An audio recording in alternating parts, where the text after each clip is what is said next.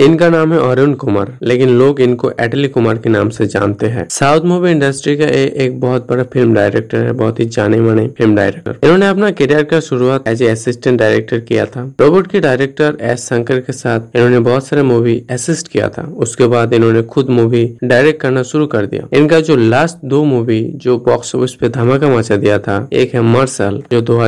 में रिलीज हुआ था और एक है भिजिल जो दो